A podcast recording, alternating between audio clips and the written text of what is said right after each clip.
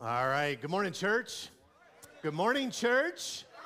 Awesome. Good morning. For those of you who are joining us online, we are so excited that you've carved out some time. I uh, just want to reiterate our uh, chat feature that is a part of our YouTube broadcast. We've been trying to interact with you all morning long. Jump on there, let us know you're there. Several of you already have, but we just want you to know whether you're here uh, but staying home for the day or you're in Nebraska, California, Canada, uh, Juarez, wherever you are, we would just love to say hi so we can connect uh, with you. We very much consider you a valuable part of our church body. And we're so excited that you guys are here. How are we doing this morning? Are we doing a little bit better than last week? Uh, it's going to be something that we, yeah, you can clap. That's good. It's going to be something that we continually check in on how are we doing. And there's going to be good days and bad days. And there's going to be good Sundays and difficult Sundays. And, and we just want you to know as a staff, as a leadership, that we're just going to embrace that.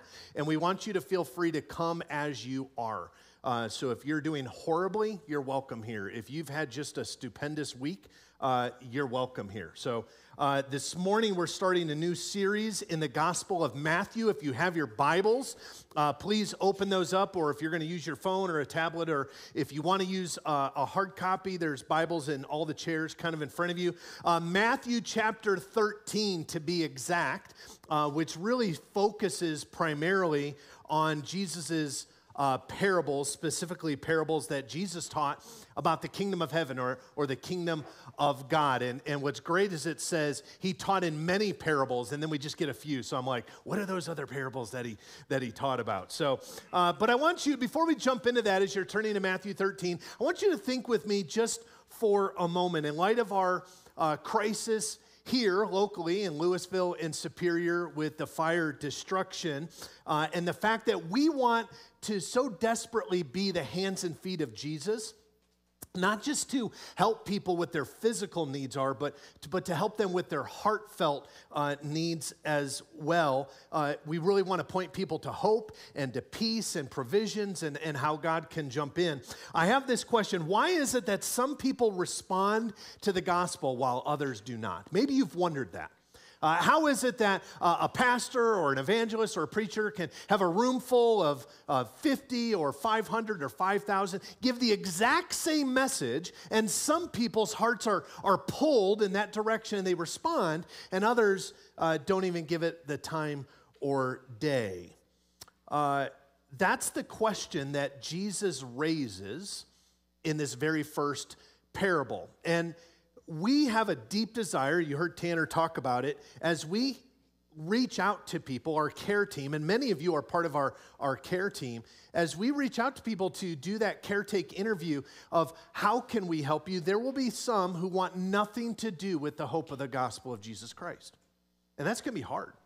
But why is that? Why what happens in there? And I think this is critically important because it exposes this kingdom of God that many of us are a part of, and it helps us understand what we're up against, what we're dealing with. So, for the next seven weeks, we are going to be in this chapter alone. We're going to take some field trips to other books of the Bible. But for the most part, our classroom is going to be Matthew chapter 13. So I just want to encourage you, for those of you who are here, for those of you who are joining us online, is grab a Bible that you go, man, I really want this to be my Bible for the next seven weeks, and read that chapter every single day. It's pretty short. Just read it every single day and ask God as you're doing so, expose me to the truths so that I have further understanding. He will do that if you ask of it. So, with all of that said, if you are willing and able, would you please stand? And we're going to read the first 23 verses from Matthew chapter 13. Later that same day, uh, the last 12 chapters, Jesus has been teaching. So if you're a teacher in the room and you think you had a long day, he's got 12 chapters of teaching and, and lots going on. So he's been doing this. Later that same day, Jesus left the house and sat beside the lake. A large crowd soon gathered around him. So he got into a boat. Then he sat there and taught as the people stood on the shore. That seems like a pretty good deal. You stand, I get to sit uh, but I'm not Jesus, so we'll, you get to sit. Uh, he told many stories in the form of parables. We'll, under, we'll unpack parables, such as this one. Listen, a farmer went out to plant some seeds, and he scattered them across his fields. Some seeds fell on the footpath, and the birds came and ate them. Other seeds fell on shallow soil with underlying rocks. The seeds sprouted quickly because the soil was shallow. But the plants soon wilted under the hot sun, and since they didn't have deep roots, they died. Other seeds fell among the thorns that grew up and choked out the tender plants. Still, other seeds fell on fertile soil, and they produced a crop that was 30, 60, and even 100 times as much as has been planted. Anyone with ears to hear should listen and understand. You might be saying, Well, explain yourself, Jesus. He does. His disciples came to him and asked, Well, why do you use parables when you talk to people? He replied, You are permitted to understand the secrets of the kingdom of heaven, but others are not. To those who listen to my teaching, more understanding will be given, and they will have an abundance of knowledge. But for those who are not listening, even what little understanding that, that, that they have will be taken away from them. That is why I use these parables, for they look, but they don't really see. They hear, they don't really listen or understand. And then he quotes Isaiah chapter 6. This fulfills the prophecy of Isaiah that says, When you hear what I say, you will not understand. When you see what I do, you will not comprehend. For the hearts of these people are hardened, and their ears cannot hear.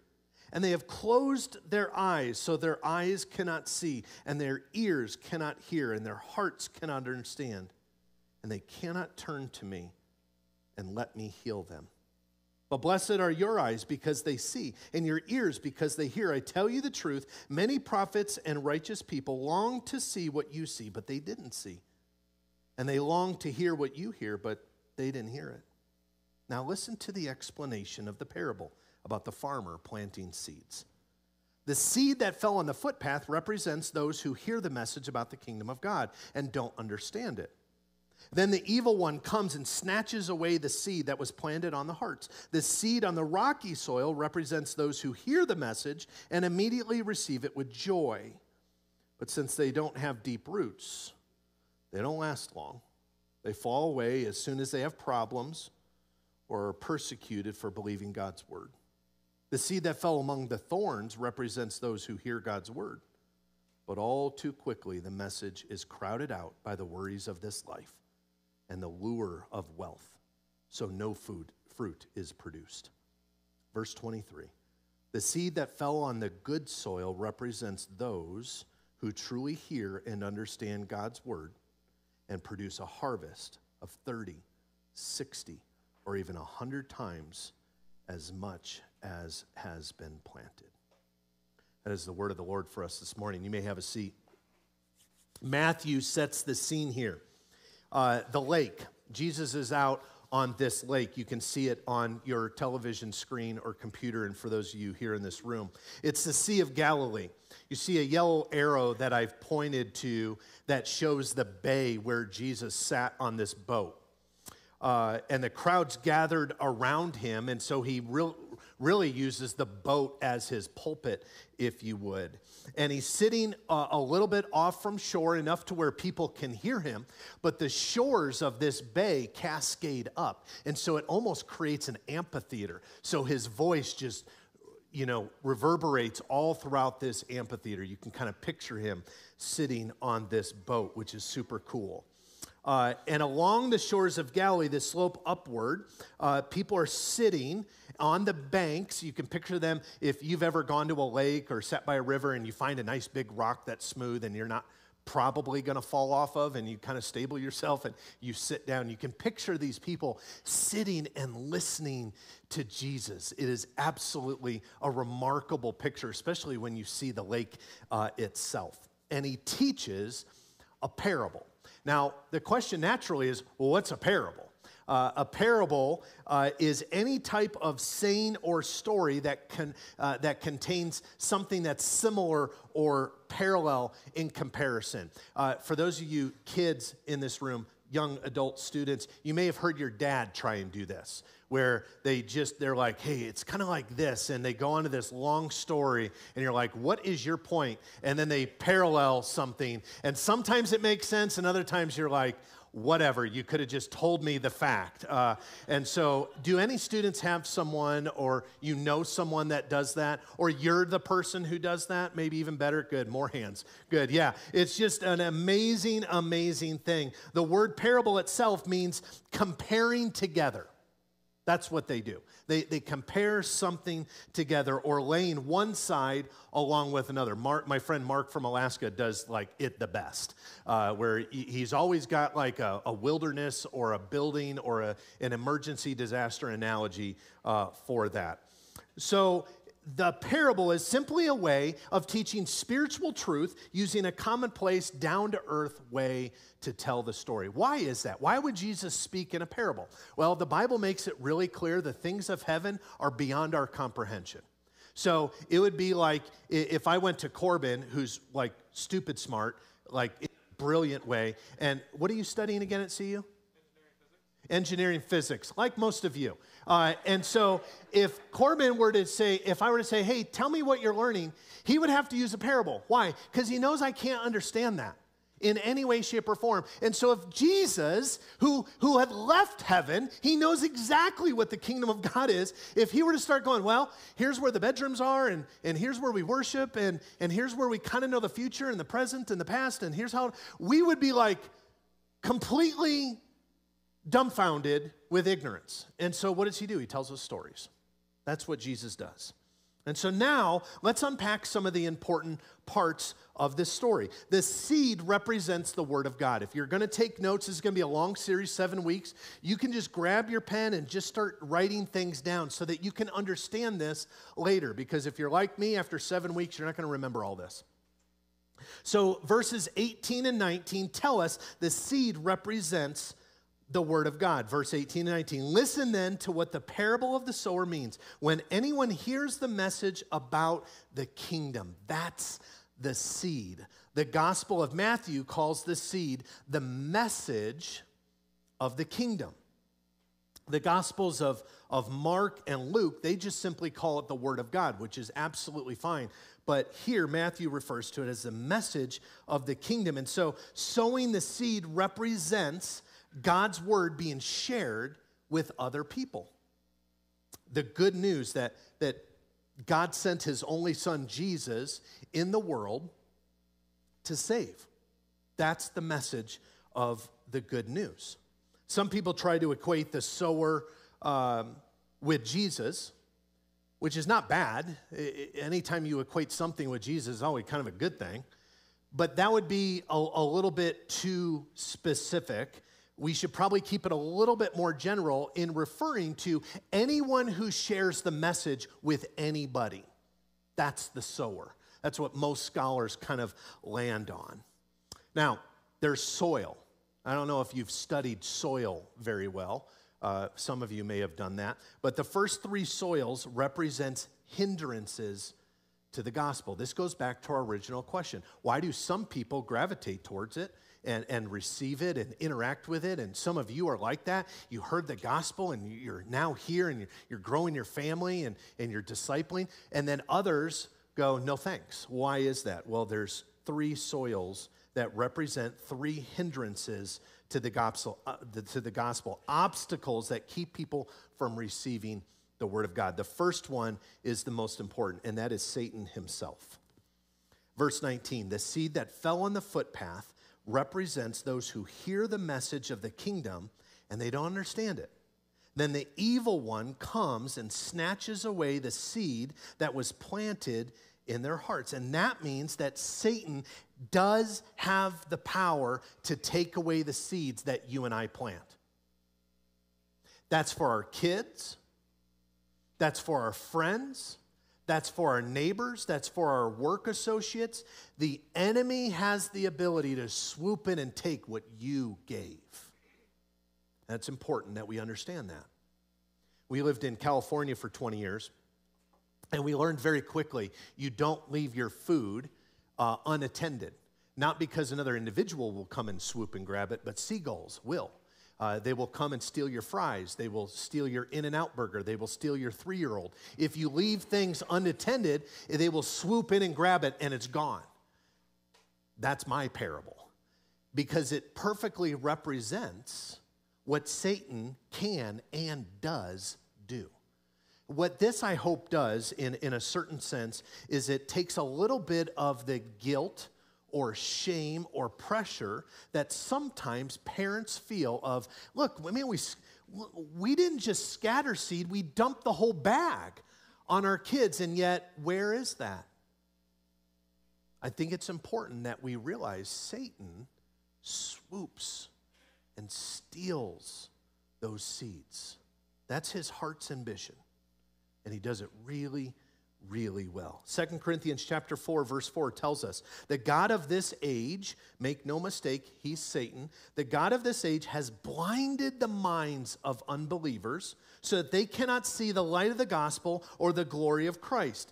Satan is the God of this age. We go, well, why is our world like this? Well, look who's in charge.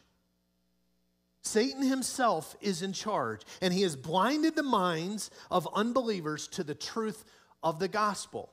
This is why when we say there's a war out there between good and evil, be, between the things of God and the, and the things of the enemy.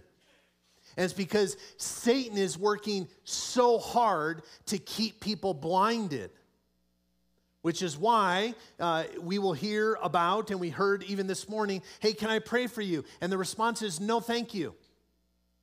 Well, for those who, uh, who, have, who we understand the truth, that just is mind boggling for us. Why would you decline prayer? Why would you decline someone wanting to pray for you? Well, it's because Satan has blinded. It's no fault of the individual. Satan is winning that war.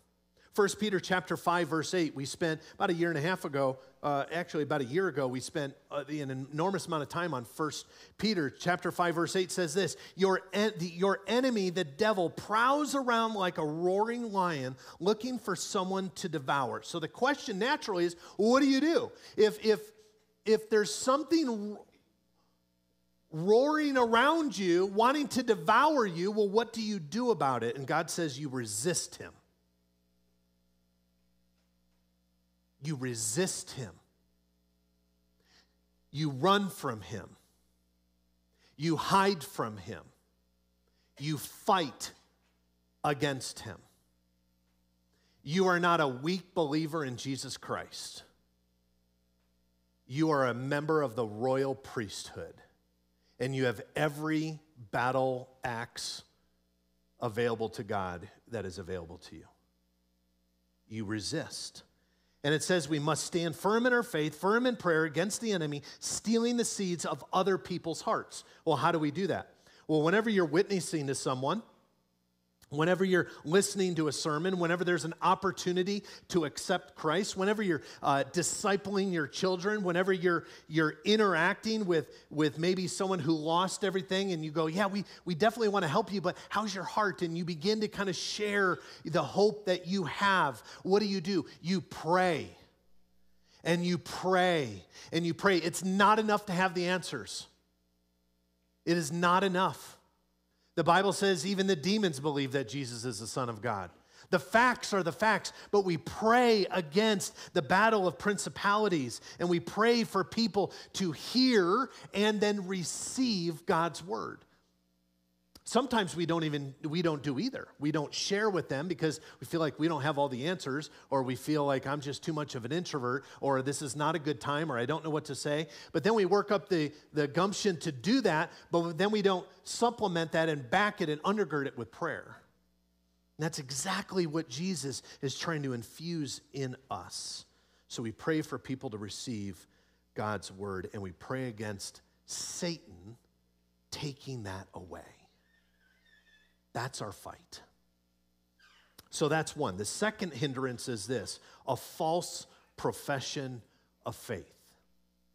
This is found in verses 20 and 22. In this scenario, the person professes faith with gladness, with sincerity, but then slowly falls away. It's not rooted. And I've seen this time and time and time again. I started in ministry in 1992. And I've seen it over and over and over where someone hears the gospel, they get excited. They start coming to youth group, or they go to a Bible study, or, or they help on on a work day. And then slowly but surely, it falls away. Something comes up. Life gets busy. There's distractions. And then it's gone. And so, what happens there? What does that mean? Well, what it means is that, according to Jesus, they didn't have any roots. And I love planting, I love trees, I love landscaping, I love just being out in the yard. Why? Because I don't have any electronics. No one can get a hold of me. I'm, there's no emails, there's no phone calls, there's no problems. The only problem is the grass or the tree or the shrubs in front of me.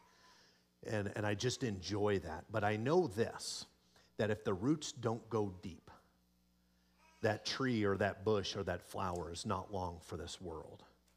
And Jesus says it was a false profession.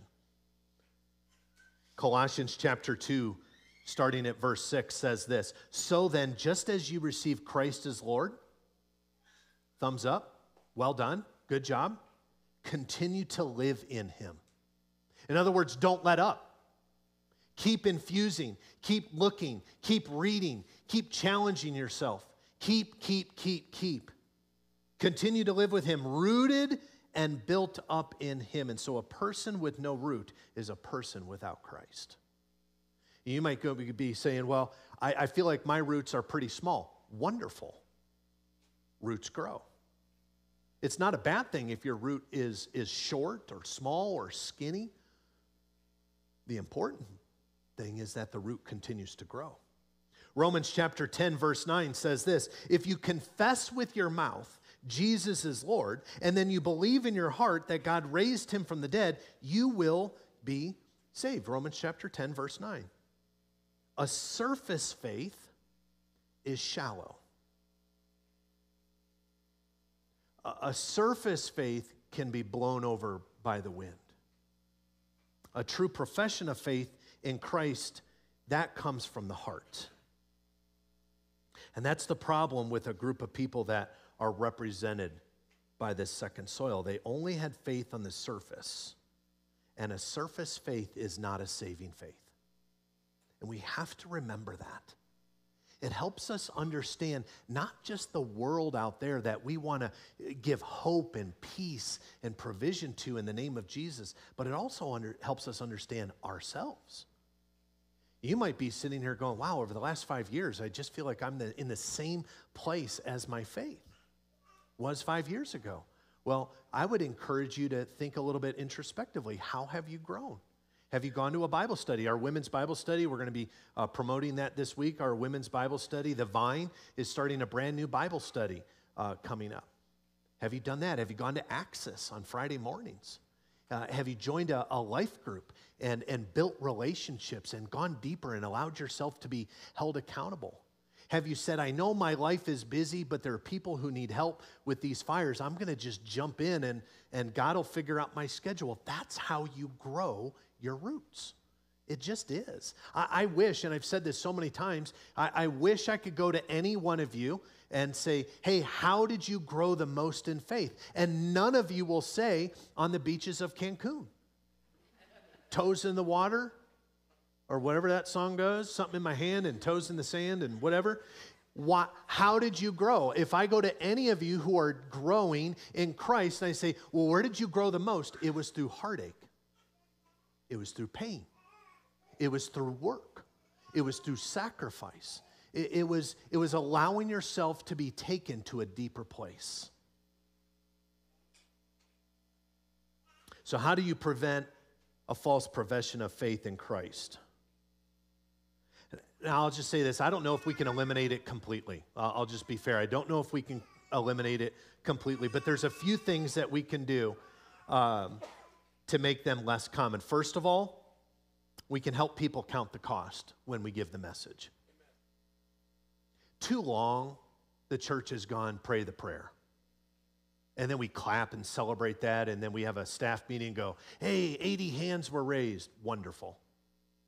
75 of those fell away. We got to help people understand how to count the cost of following Jesus. We don't just represent Jesus as a get out of jail free card. That's a disservice to people.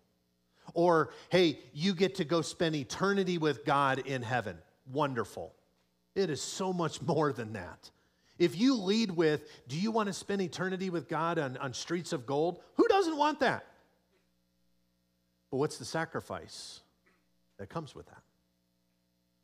And so we've got to help people understand the repentance from sin and the cost of discipleship. And make no mistake, it's costly.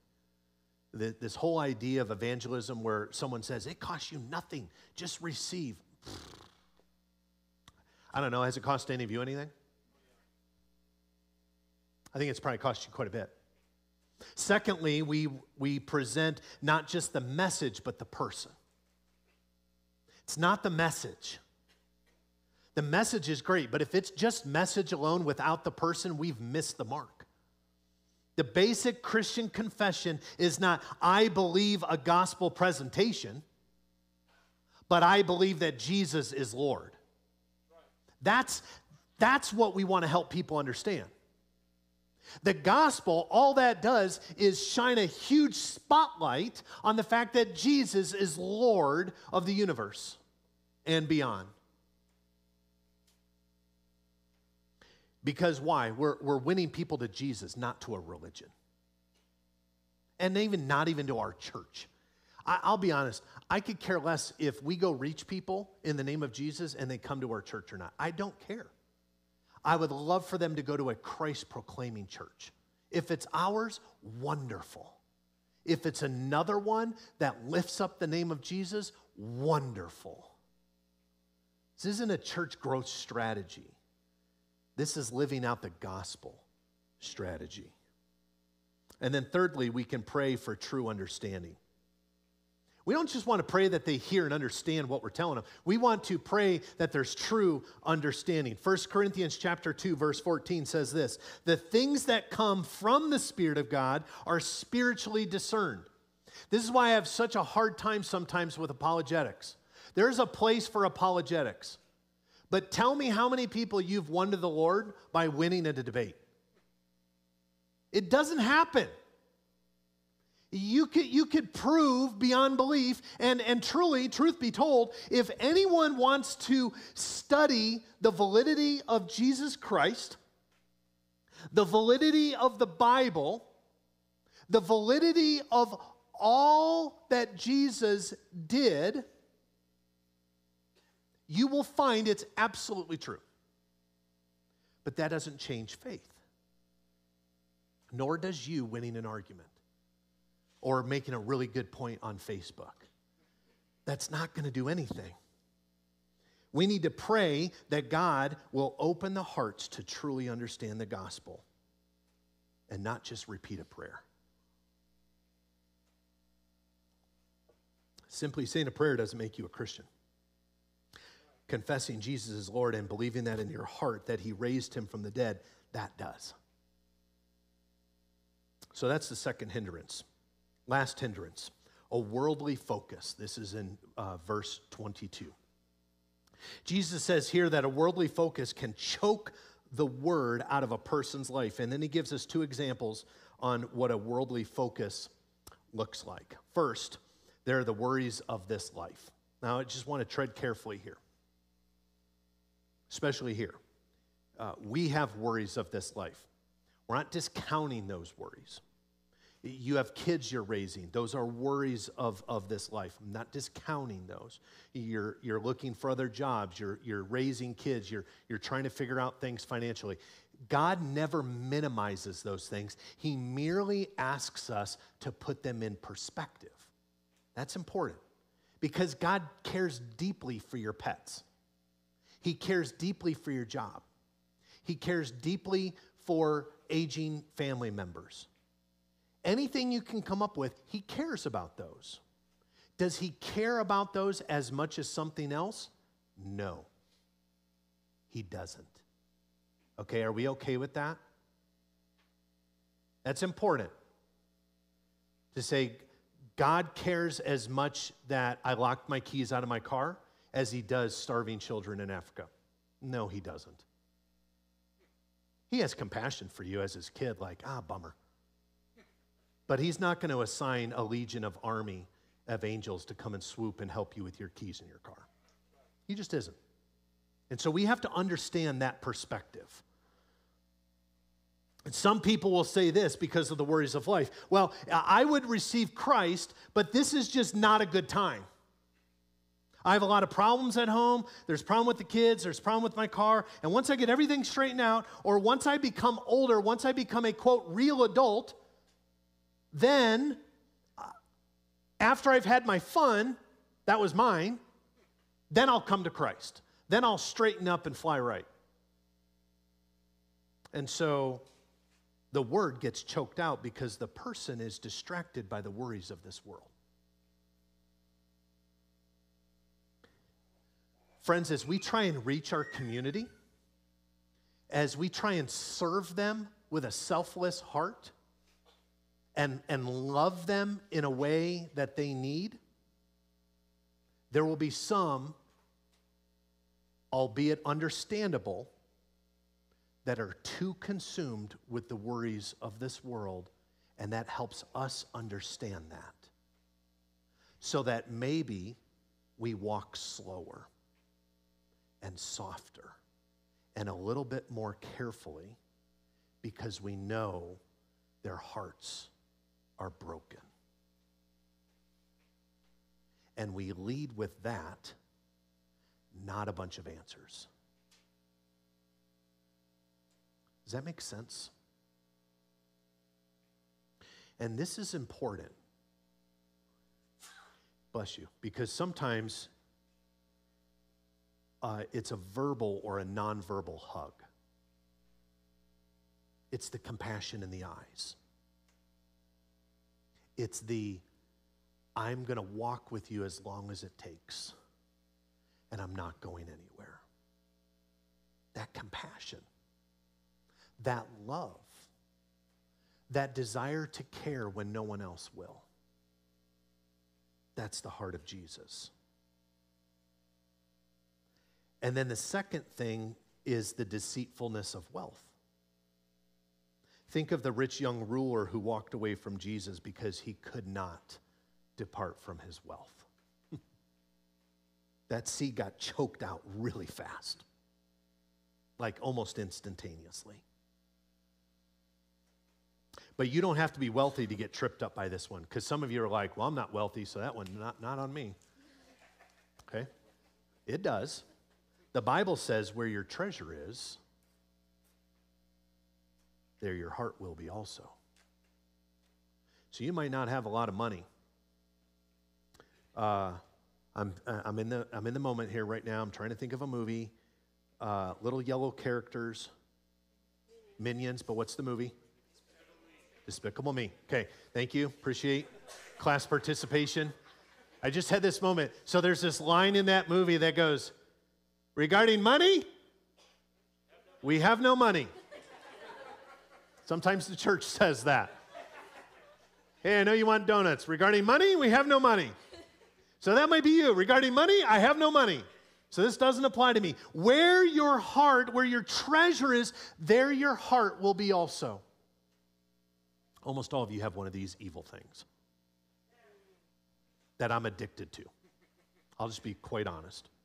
My whole life's on there. You don't have to have a lot of money to have your heart set on it. So, how do we handle this distraction? Well, we need to expose the worldly wealth for what it is. The Bible calls it uh, in uh, several different places throughout Scripture a snare or a trap. That's, that's how it's described. And I've always liked the attitude of Agur, son of Jacob, in the book of Proverbs. Here's what he says First, this is in Proverbs chapter 30, verses 8 and 9. First, help me to never tell a lie. It's not a bad way to start. Help me to just not tell lies. Second, give me neither poverty nor riches. I don't want either of them. Just give me enough to satisfy my needs. Verse 9 For if I go rich, I may deny what you say. Well, who is this Lord? Sounds pretty familiar to the world we live in. And if I'm too poor, I may steal and thus insult God's holy name. And so, this is the third hindrance to people receiving the gospel a worldly focus rather than a focus on God. And that disrupts the growth and the understanding of the kingdom of God. And then finally, we come to see the seed that produces a crop in verse 23. It says this, but the one who has received the seed that fell on good soil is the man or woman who hears the word and understands it. Here she produces a crop yielding a hundred, sixty, or 30 times what was sown. So, this is our last point. The good soil represents the growing believer in Jesus. And my heart's hope is that you. The seed in the good soil represents the person who hears the word, understands God's word, and then continues to grow in God's word. Now, that can be slow, it, it could be a, pro, a slow progress, but nevertheless, it's happening. And that's what we're looking for. We want to see the word of God take root in people's lives to create change. And we want to see, so desperately, we want to see the Word of God changing people's lives, changing your life. So that you can look back in the rearview mirror a year from now and go, wow, I'm, I'm way closer in walking with Jesus than I am today. That is the roots that begin to sink down. And, and this had to be a little bit encouraging to those disciples who are about to go preach. And Jesus says, Go and, and do this. Well, they've grown, and Jesus says that growth is what's going to catapult you to go and to serve. So that is the first parable of our text regarding the kingdom of God. I want to wrap this up. Uh, the team's coming up. We're going to get ready to worship here. But I just want to give you three points to just summarize. Uh, some of you are like that, right? In class, uh, you're almost like an attorney. Just the facts. I don't need all the other fluff. Just give me the facts. Well, this is for you if, if that's how you learn. Uh, because we've covered a lot, and we're going to cover a lot in the next six weeks in regards to this particular uh, chapter. But let me close with wrapping this up with three overall applications on what this means for you and I as we try and live out this faith. First of all, be careful how you hear. That's really the main point of this parable. Let's be honest. Be careful how you hear. The seed that grows is no different than the seed that lands on the path or the rocky ground or among the thorns. It's all the same seed, it's all the same message, it's all the same person of Jesus Christ. But you need to receive it daily daily receive the seed of God with an open heart and an open mind. So the first is be careful how you hear the word of God. Number two, sow God's word wisely. Remember, this is not a suggestion. It's not, hey, if you're looking for something to do, this is a command to sow the word of God into the fabric of this world. But sow wisely. Be a good witness for Christ. Share God's word with people whenever and wherever you can. Let God worry about your embarrassment. Let God worry about, I don't know how have all the answers. You go to the grocery store, share. You, you go to the rec center, share. You go to class, share. And you will begin to see God working in and through you. And then, thirdly and finally, be assured of the harvest. You may already know this, but let me give you some good news. God is still in the saving business. 97% of Boulder County is not affiliated with a church. The harvest is plentiful. There's work to be done. The kingdom of, of God does not have a no vacancy sign up. He is still saving, He is still redeeming. And if you think your loved ones are too far from God, I ask you to think of a higher picture of God. They are not too far from God. This world is not too far from God. Our family is not too far from God. The people we work with are not too far from God. His kingdom is bigger than we can wrap our minds around. The resources that are available at his fingertips blow our minds away. It's, uh, it's, it's innumerable. And he uses you and I to expose that.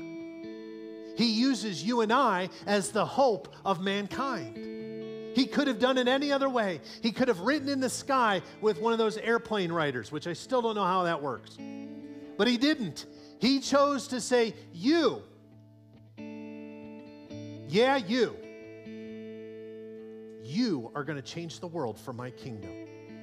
And if you're anything like me, you regularly look in the mirror and go, Really? Maybe I can introduce you to some other people, but me? Yes, you and our church to take the kingdom of God and expose it for what it is hope. Hope. And that's the kingdom of God. So be careful. And, and maybe just go a little bit slower and pray. Because we are in the midst of seeing God do something that we can't even understand. It's happening. And even in the midst of tragedy, I stood on this stage in March after our Boulder shootings, and I said, Light is breaking through the darkness and the name of Jesus is being lifted up as a beacon of hope and provision and peace and comfort. And the situation we find ourselves in today is unlike any other, and yet that message is the same today. So let me pray for us. Lord, we, uh, we love you. We thank you for the Word of God. We thank you for the hope that is found. We thank you for the peace that is discovered. We, we thank you for the cautions. Uh, we thank you for the teaching. I, am personally grateful you didn't um, use divine language in describing. You, you used our language, you used parables and stories so that we can understand it. I, I, I'm grateful for that. And I pray that as we seek to serve, uh, seek to, to save and to serve and, and to protect and to provide for those who are hurting. And, and not just those who have lost a home in the fires, uh, for those whose lives today look absolutely perfect and yet have no roots. May we scattered seed, empowered and strengthened by your Holy Spirit. And we promise to give you the praise and the glory and the honor at every turn, for it is your kingdom and we submit and we bow before it. In Jesus' name we pray. Amen. Would you please stand and let's worship in response?